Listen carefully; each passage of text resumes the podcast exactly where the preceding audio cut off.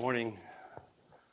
I, uh, I want to, um, first of all, testify to the goodness of the Lord um, in uh, my own life and experience in the last uh, several months.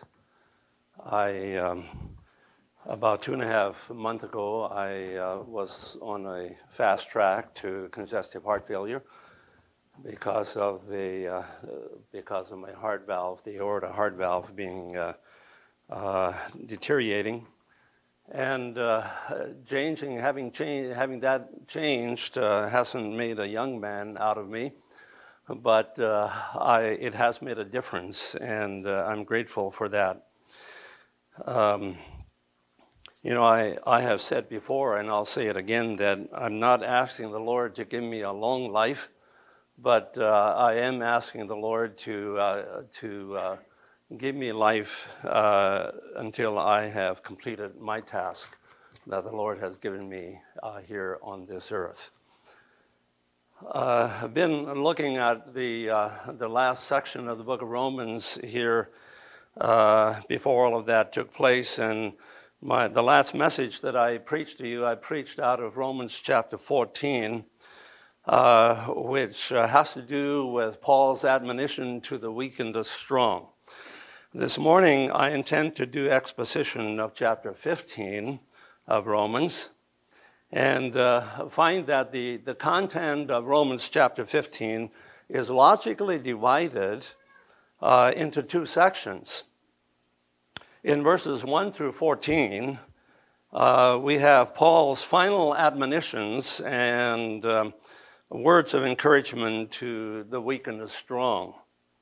I find it interesting that the Apostle Paul takes uh, uh, an extended section of this uh, practical section of the book of Romans to speak about those things that potentially can uh, uh, alienate people from each other and, and divide the church.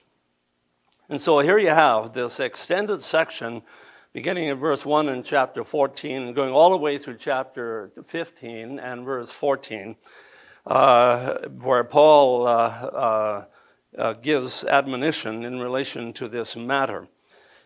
um, and then, beginning at verse 15 in Romans chapter 15, uh, Paul gives an interesting glimpse in, into his own life and ministry. And in fact, the, uh, from chapter 15 and verse 15 on, uh, to the end of the chapter and on into the, the chapter 16 of, uh, of Romans, uh, mostly is Paul uh, giving personal testimony and, and giving us personal information in relation to his own life, which I find uh, very interesting and um, inspiring for myself. Uh, in this, uh, in this section, in this uh, last section of chapter 15, beginning at verse 15, all the way through 29, uh, 33, Paul gives uh, this, this um, uh, testimony of his own ministry. And um, in, I, it's, in, it's this section, this uh, second section of chapter 15, that I will focus most of my message on this morning. And I've entitled my message, A Life Devoted to God and the Gospel. Now, uh, before I go there, allow me to look briefly at Paul's final admonitions and words of encouragement to the weak and the strong in chapter, the end of cha- uh, the first part of chapter 15. In order to save time, and I'm not going to read these first 14 verses in chapter 15. But I'm simply going to give an, a brief overview of these uh, first uh, 14 verses. so, in, in this, uh, this uh, concluding section on the weak and the strong in chapter 15, Paul admonishes them to, be, to strive to be like minded. You have that in verse 5, uh, where um, he says, um, um, now, the, the God of patience and consolation grant you to be like minded one toward another according to Jesus Christ. So strive to be like minded. Um, he, he doesn't, uh, he doesn't uh, exhort them to merely tolerate each other, uh, which is often what we do uh, to those that uh, are different than we are and, and uh, have differences of conviction. But he, he actually tells us to, to, to be like minded. Um, and to be like minded means to think the same thing, to be of the same mind. Um, like mindedness then lends itself uh, to uh, Paul referring to, um, uh, to in, in Ephesians chapter 4 and verse 3 to experience the unity of the Spirit. And that's what Paul is aiming at being like minded doesn't take place by happenstance, it doesn't just happen by accident. But uh, this can only take place by being intentional about it. We have to be intentional about, about this matter. So, uh, so Paul tells them how this like mindedness can be developed. And uh, the first thing that he says is that it can be developed by the strong bearing the infirmities of the weak. Um, to bear the infirmity of the weak means to come alongside of, to undergird, uh, to support. Um, you know, I, I have a misconception of what it means to be strong if I think that it means to lord it over others that I can run slipshod over, over um, the values of uh, others uh, in, in the fellowship of the church. The, the truly strong one does not live to please himself, but lives for the good of his neighbor. And so, true strength, I say, from a Christ like perspective, is not determined by how much I can disregard the, the feelings of others but how much I can give to others and come alongside and, uh, and, and, and uh, uh, encourage them. Um, Paul, this refer, Paul refers to this in Galatians chapter 6 and verse 1 as uh, fulfilling the, uh, the law of Christ when he says, Bear you one another's burdens and so fulfill the law of Christ. And so uh, the, uh, the strong are to bear the infirmities of the weak. And then, secondly, in verses 1 through 7, uh, Paul admonishes them uh, that they, can, they should please and serve each other. Now, that goes sort of a step further. Um, this, uh, this pleasing of each other does not mean that me, we are men pleasers. But it does mean that we live for the eternal good of uh, my brother or sister in Christ. To please oneself is a characteristic of selfism uh, because it reg- disregards my, my brother in Christ. And so, if both the weak and the strong desire to serve one another and please one another, there will be unanimity, uh, Paul indicates here in this section. And then he points to the example of Christ uh, in verse 3 and verse 7. so Christ is the supreme example of one who did not live to please himself. That's what he says in verse 3. Uh, and so, uh, also, the uh, supreme example of how to receive one another is given to us as, uh, by the example of Christ in verse 7. You know, this puts the, the challenge of receiving uh, one another to a whole new level.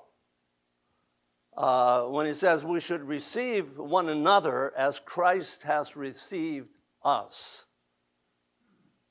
That, that's a whole new level. And, um, uh, you know, in in Isaiah 53, it tells us about how Jesus carried our sorrows, verse 14.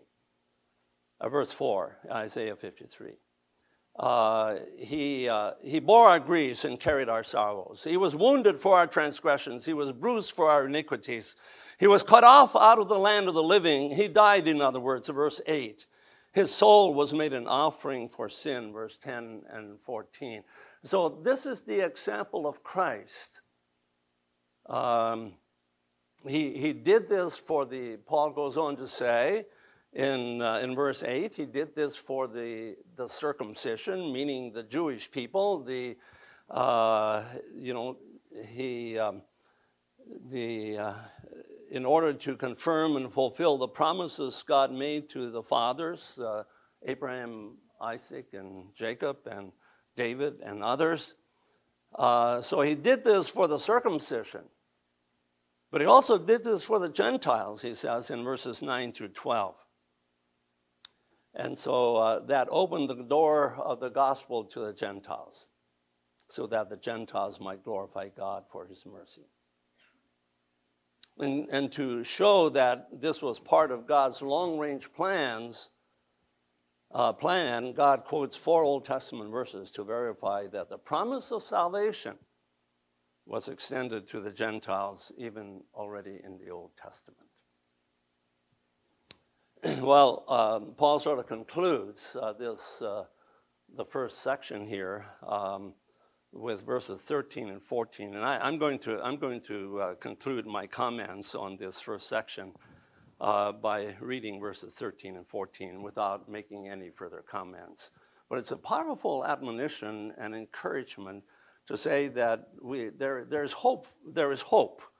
Uh, and um, we can um, work toward uh, unanimity with each other in the body of Christ. Now, the God of hope fill you with all joy and peace in believing that ye may abound in hope through the power of the Holy Ghost. And I myself also am persuaded of you, my brethren, that you also are full of goodness, filled with all knowledge, and are able also to admonish one another.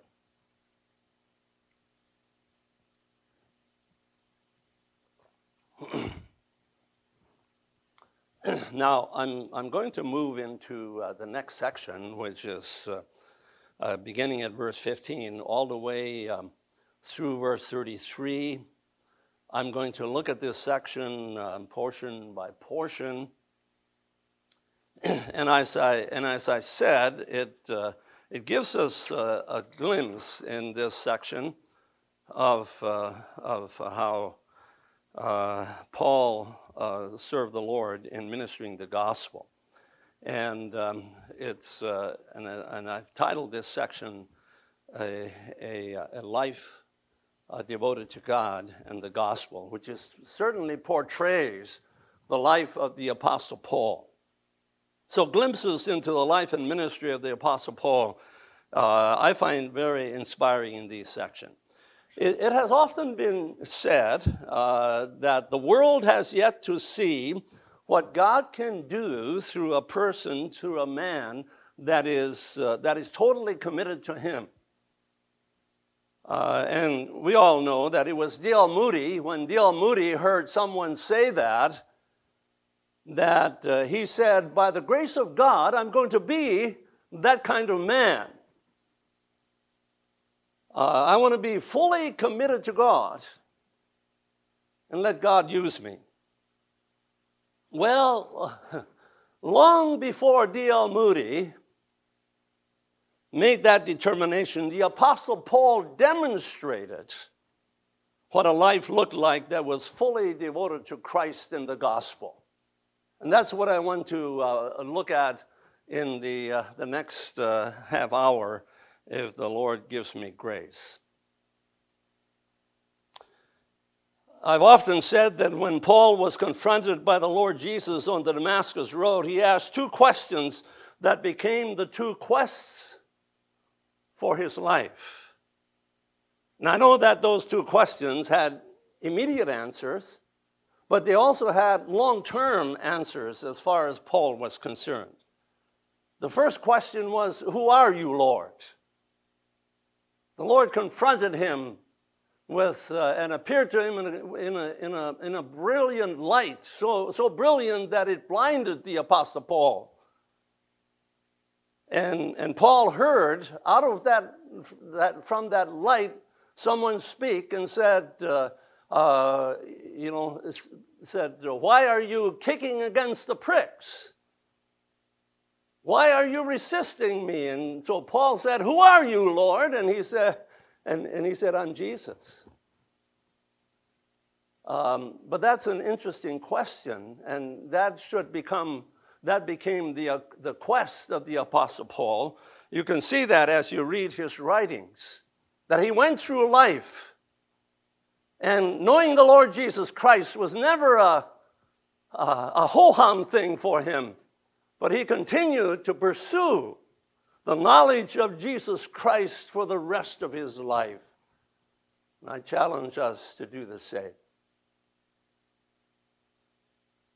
The second question that Paul asks is, What do you want me to do? A very simple question, but a very profound question, especially if you intend to carry out uh, what, what God wants you to do. What will you have me do?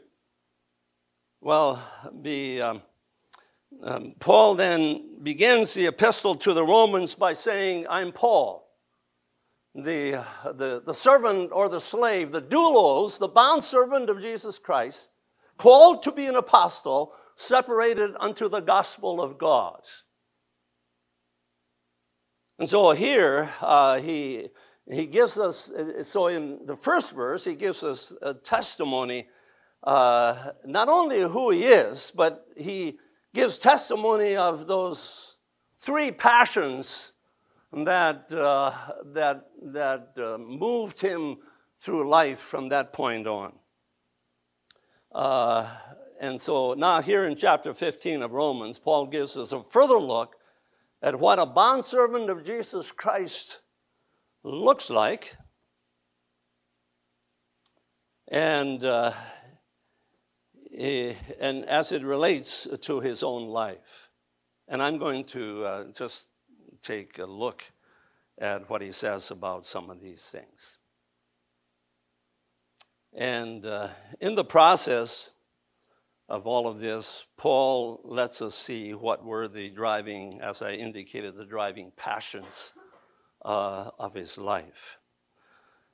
I would also challenge us as to what are the driving passions of our lives. What is it that uh, motivates you and drives you? Uh, what, uh, what, what do you live for? And so here uh, we are told in this next section what the Apostle Paul, uh, what he lives for. And so what we have here is uh, in the first section, in verses 15 through 19, uh, here Paul defines his apostolic calling and ministry, and I'd like to read that at this time. chapter 15 um, beginning at verse 15 and going through 19. Would you stand with me as uh, I read this section?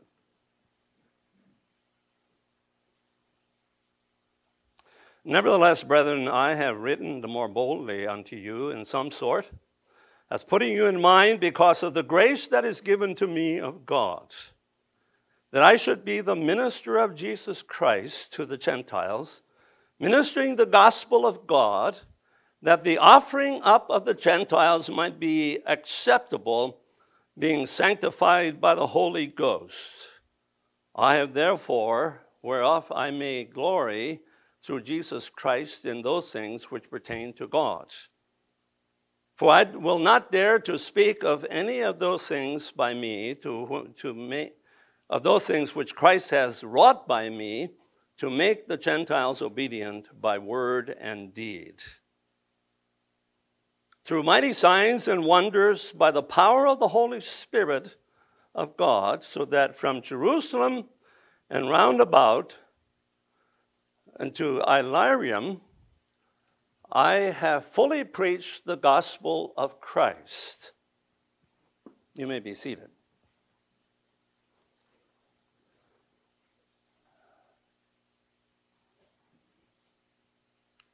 So Paul, uh, Paul's uh, uh, there are two things about Paul's calling here that Paul notes. And the first thing that we, uh, he indicates here is that Paul's, that his apostolic calling justifies his boldness in writing this letter to the church in Rome. You have that in verses 15 and 16. You see, to some churches, Paul could, could, could, could, could claim the right to instruct them because he had begotten them through the gospel. Um, and uh, he says that in 1 Corinthians chapter 4, verse 15, and other places. He reminds people that he has begotten them through the gospel. But he could not say this to the church in Rome because it seemed that the church in Rome had been established before Paul met the Lord on the road to Damascus. So Paul couldn't say that I begot you through the gospel. But Paul goes back to his calling as a, as a minister of God to the Gentiles, which are his words here in these several verses. And it's because of that, and being a minister of God to the Gentiles is, is uh, synonymous to what Paul uh, has said in other places, that he is the apostle to the Gentiles. He's called to be an apostle, and he's not just using the word apostle here as a, uh, uh, from the, liter- the literal meaning of the word, but he's, he's indicating that he is one of the apostles that uh, uh God had, that Jesus used to lay the foundation of the church. And so he is uh, called as an apostle uh, to the Gentiles.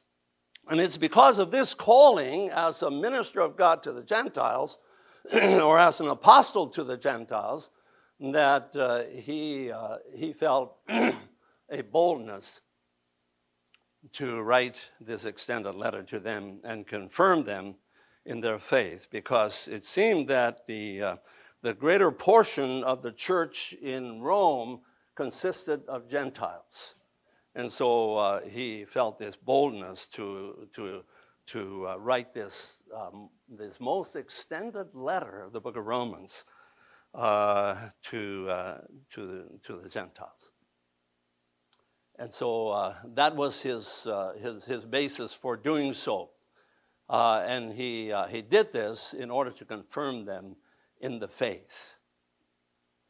the, uh, the second thing I notice in these couple verses, 15 and 16 here, is that Paul saw his calling to be an apostle as a gift of grace. Um, notice that Paul connects his call to be an apostle with grace, the grace of God, as he did in chapter 1 and verse 5 as well.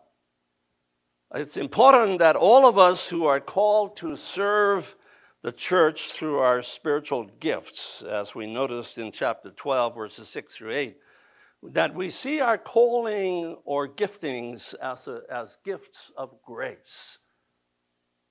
You know, we don't merit uh, the, this, uh, this, this calling, uh, these callings, uh, but they're gifts of grace. And, and uh, we, we need to say, see that. It, it keeps us from being arrogant and, and, uh, and, and, and prideful. Um, even when Paul refers to how his ministry was affirmed by God through signs and wonders, meaning miracles and powerful manifestations of the Spirit of God, he did not take credit to himself for that. But he said it's, it's of grace. It was a, a, it was a gift of grace. His ministry is a gift of God's grace to, to him. And, uh, and so it is with uh, each one of us. Each one of us has a calling, has a gift to, to be exercised in the body of Christ and, in, and outside of the body of Christ. Uh, but there are callings of grace, and we need to keep that in mind. Um, he, uh, he, he said, I will not venture to speak of anything except what Christ has accomplished through me. Uh, we must understand that uh, it is unmerited. Even our salvation is unmerited, but also our opportunity to serve Him is uh, unmerited. It's a gift of grace. he understood that it wasn't his superior intellect or his dialectical skills that was the secret of his success, but it was because of the enabling grace of God. And that's the way it always is. True success always comes to us by the enabling grace of God. And then also here in, uh, in verse 19, um, uh, Paul, the, Paul gives us a, a, glimpse of the, the scope of his ministry of, of the gospel. He says, From Jerusalem round about to Illyricum, if I can pronounce that word right. Uh, I'm not sure if I've got it right yet. But um, uh, if, you, if you draw a circle, as Paul indicates, uh, beginning at Jerusalem, at the most southernmost point, uh, it, where Paul began, um, you go north by Antioch of Syria and up all the way up to the Tarsus Mountains, the mountains of Tarsus. And then you go west uh, through Tarsus and, and uh, on into uh, Asia Minor. And uh, you, um, you continue that circle and go all the way northeast to the sea, to uh, the, the, uh, the Aegean Sea. And then you continue north, northwest to Macedonia, which touches the southern border of uh, Illyricum, where Philippi and Thessalonica were located. And then you go south through Greece to the city of Corinth. That's where he was when he was writing these, this letter.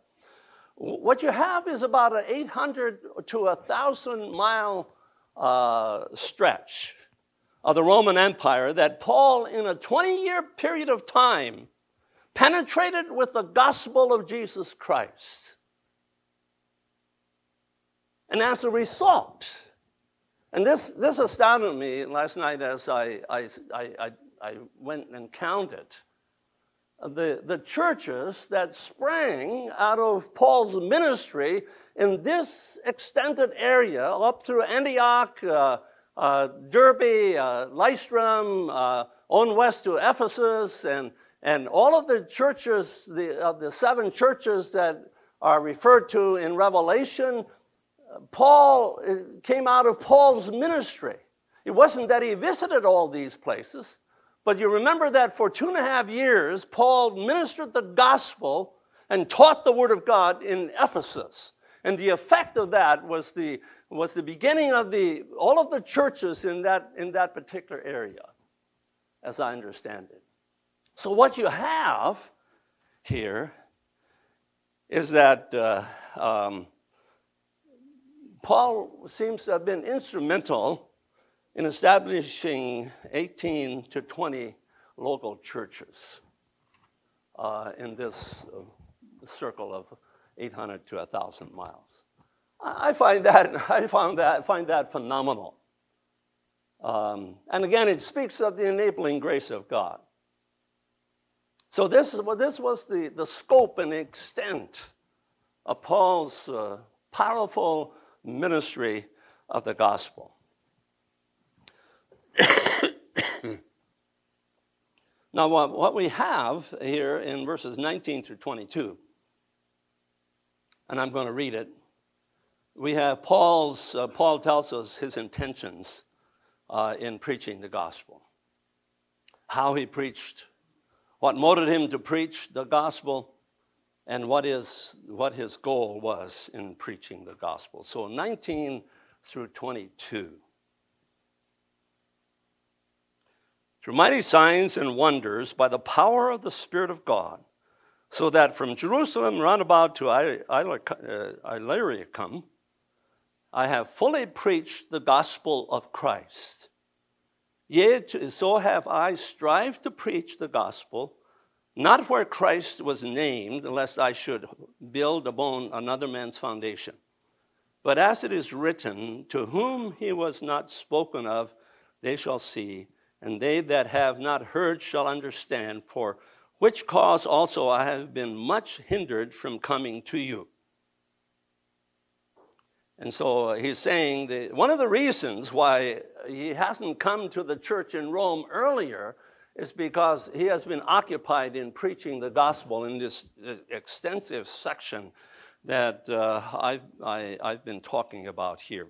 And so, uh, but he, here in this, these several verses, Paul gives us his intentions in preaching the gospel. And one of the things he says in verse 19 is I, I, he, he, he, intended, he intends to fully preach the gospel. Now, what does that mean, to fully preach the gospel? Uh, there are two ways to interpret what Paul is saying here. Uh, the first one is that Paul is saying that I fully discharged my responsibility to preach the gospel in the area from Jerusalem uh, all the way up to the border of Illyricum. Uh, Illyricum. Uh, in other words, he says, we have saturated the whole area with the gospel. It wasn't just superficially done. I have fully preached the gospel. That could have, he could have been saying that. But it seems to me that, that, that what he's actually saying here is that I have not preached a partial gospel. Um, I, I have preached the true gospel.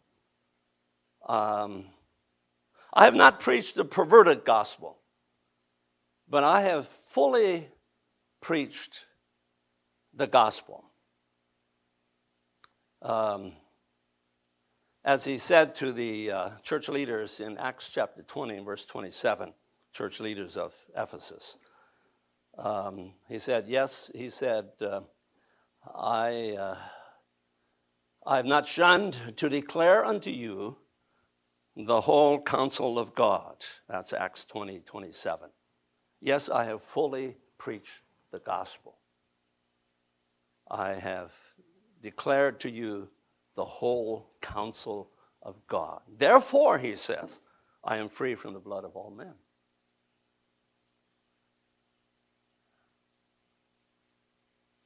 That's 2026 of Acts. Yes, Paul's intentions were not only to bring the Gentiles to a faith in Christ, but as he says in chapter 1, verse 5, to bring them to the obedience to the faith.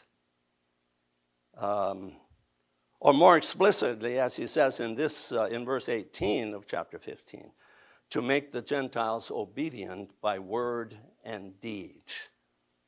Uh, Paul didn't feel like he, was uh, he had completed his task until he had uh, uh inspired people to, to fully live their lives in dedication to the whole counsel of God. Yes, so he, he, he, he sought to bring them to the obedience of faith. I, uh, I so, so well remember that back in the early 90s, I was sitting with two uh, uh, uh, mission directors, two other mission directors, where we were sitting together for, for a week uh, talking about how we can undergird the, uh, the, the, the native church in northwestern Ontario. And so I, I expressed a concern that uh, we, it's important, that it seems like it might be important for us to begin uh, teaching uh, the, uh, the, the, the, doctrines that, that we believe in rather strongly. Uh, the doctrines of the Word of God. Um, not only preach the gospel, but also teach the, the doctrines of the word. And so I was, uh, one of the mission directors uh, let me know that uh, it's not our responsibility to preach the doctrines of the scriptures. Our responsibility, he said, was to preach the gospel and let them decide how, what, how and what they're going to, uh, how, what they're going to practice. Well, it seems to me that the Apostle Paul would have different uh, with that. He, he said, I have fully preached the gospel. You see, when Jesus gave the Great Commission, there were two aspects of it. He said, Go ye into all the world and preach the gospel to every creature. Uh, teaching them, that's the second aspect of the Great Commission, teaching them to observe all things whatsoever I've commanded you. So, in essence, what this mission director was saying, that it's not our responsibility to carry out the second aspect of the Great Commission. Well, Paul said, I, feel I felt it important to fully preach the gospel of Jesus Christ. And uh, it includes not only the first aspect of the Great Commission, but also the second one.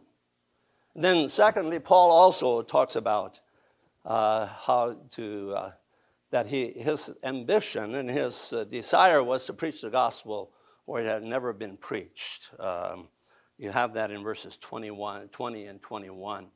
And uh, this is the way he said it. Yea, so I have strived to preach the gospel, not where Christ was named, lest I should build upon another man's foundation.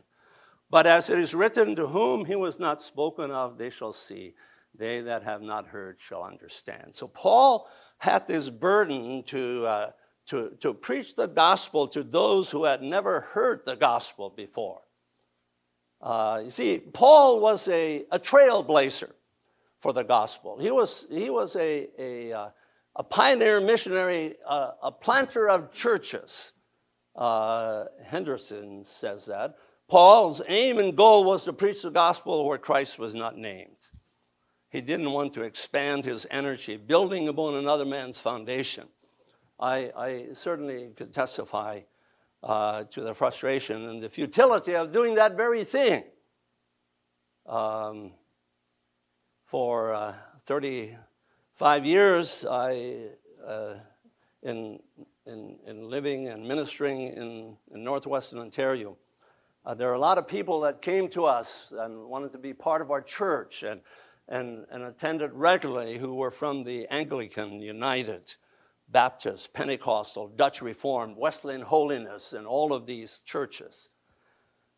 But it was such a blessing when there were those who came uh, and, uh, and the privilege of bringing them to Christ, who and, and disciple those who didn't have all of that religious denominational baggage. And so uh, uh, that, that, was, uh, that was a blessing. And so uh, this, this was what Paul was saying here, and, and I can certainly testify to uh, the wisdom of that.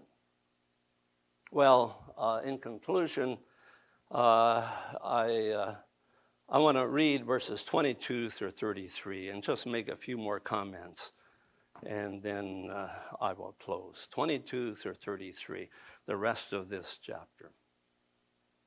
For which cause also I have been much hindered from coming to you, but now having no more place in these parts, in other words, he's saying we have, we have preached the gospel and, and penetrated and and saturated the area that, that we've been ministering to. And having a great desire these many years to come unto you, whensoever I take my journey into Spain, I will come to you.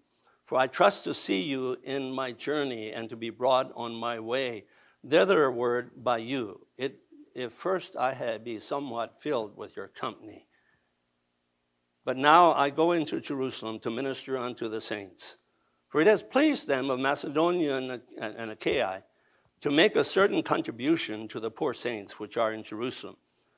It has pleased them verily, and their debtors they are. For if the Gentiles have been made partakers of their spiritual things, their duty is also to minister unto them in carnal things.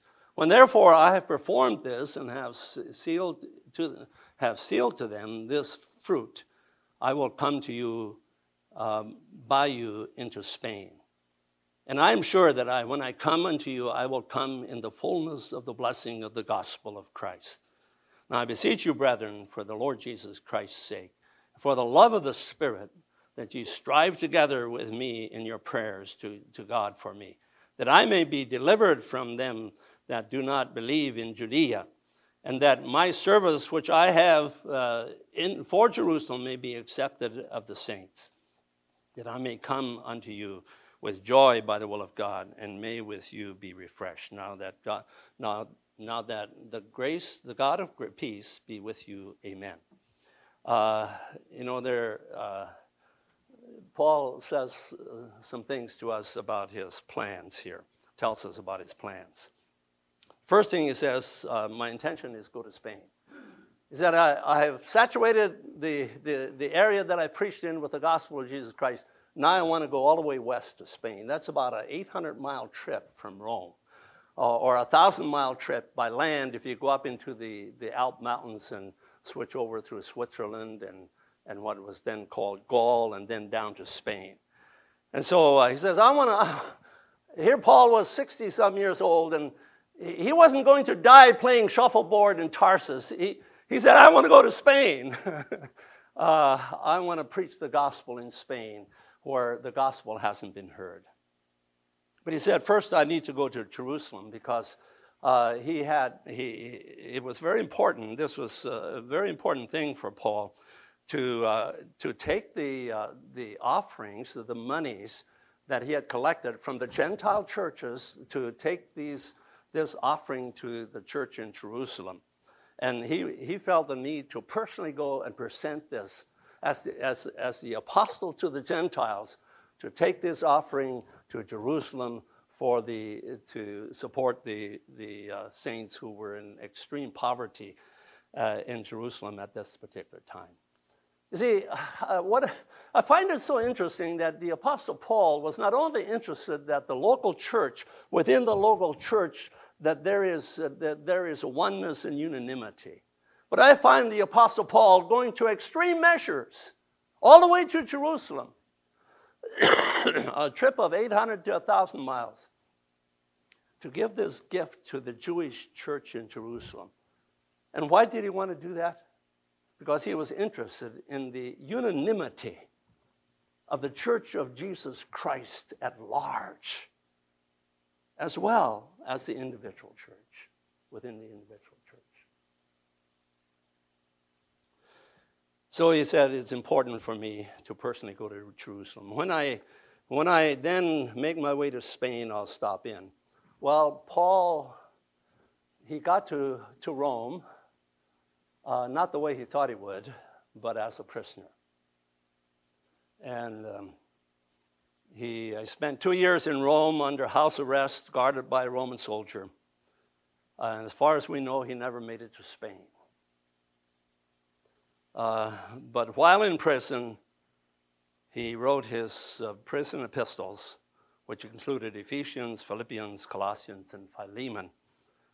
And, uh, and so uh, he, um, he impacted while he didn't get to Spain, he impacted the world and is still impacting the world in our day with, uh, by writing these prison epistles, and we have them to read.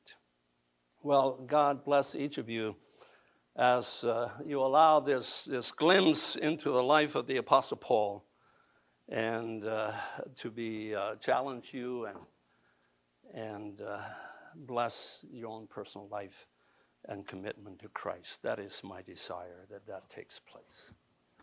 Let's stand and be dismissed. Lord, I want to thank you for the, this glimpse into the life of the, uh, that, this, this great servant that you've called to be the apostle to the Gentiles. Lord, you've given us a glimpse into his life here in these, this section. And I just pray that you would uh, allow it to challenge each one of our lives, that it might enrich us and cause us to serve you effectively. Thank you for each, uh, each saint that is gathered here this morning. Pray your particular blessing upon us as we go from here and go into this week. We, uh, we need your mercy and grace. And so we give ourselves to you for that in Jesus' precious name.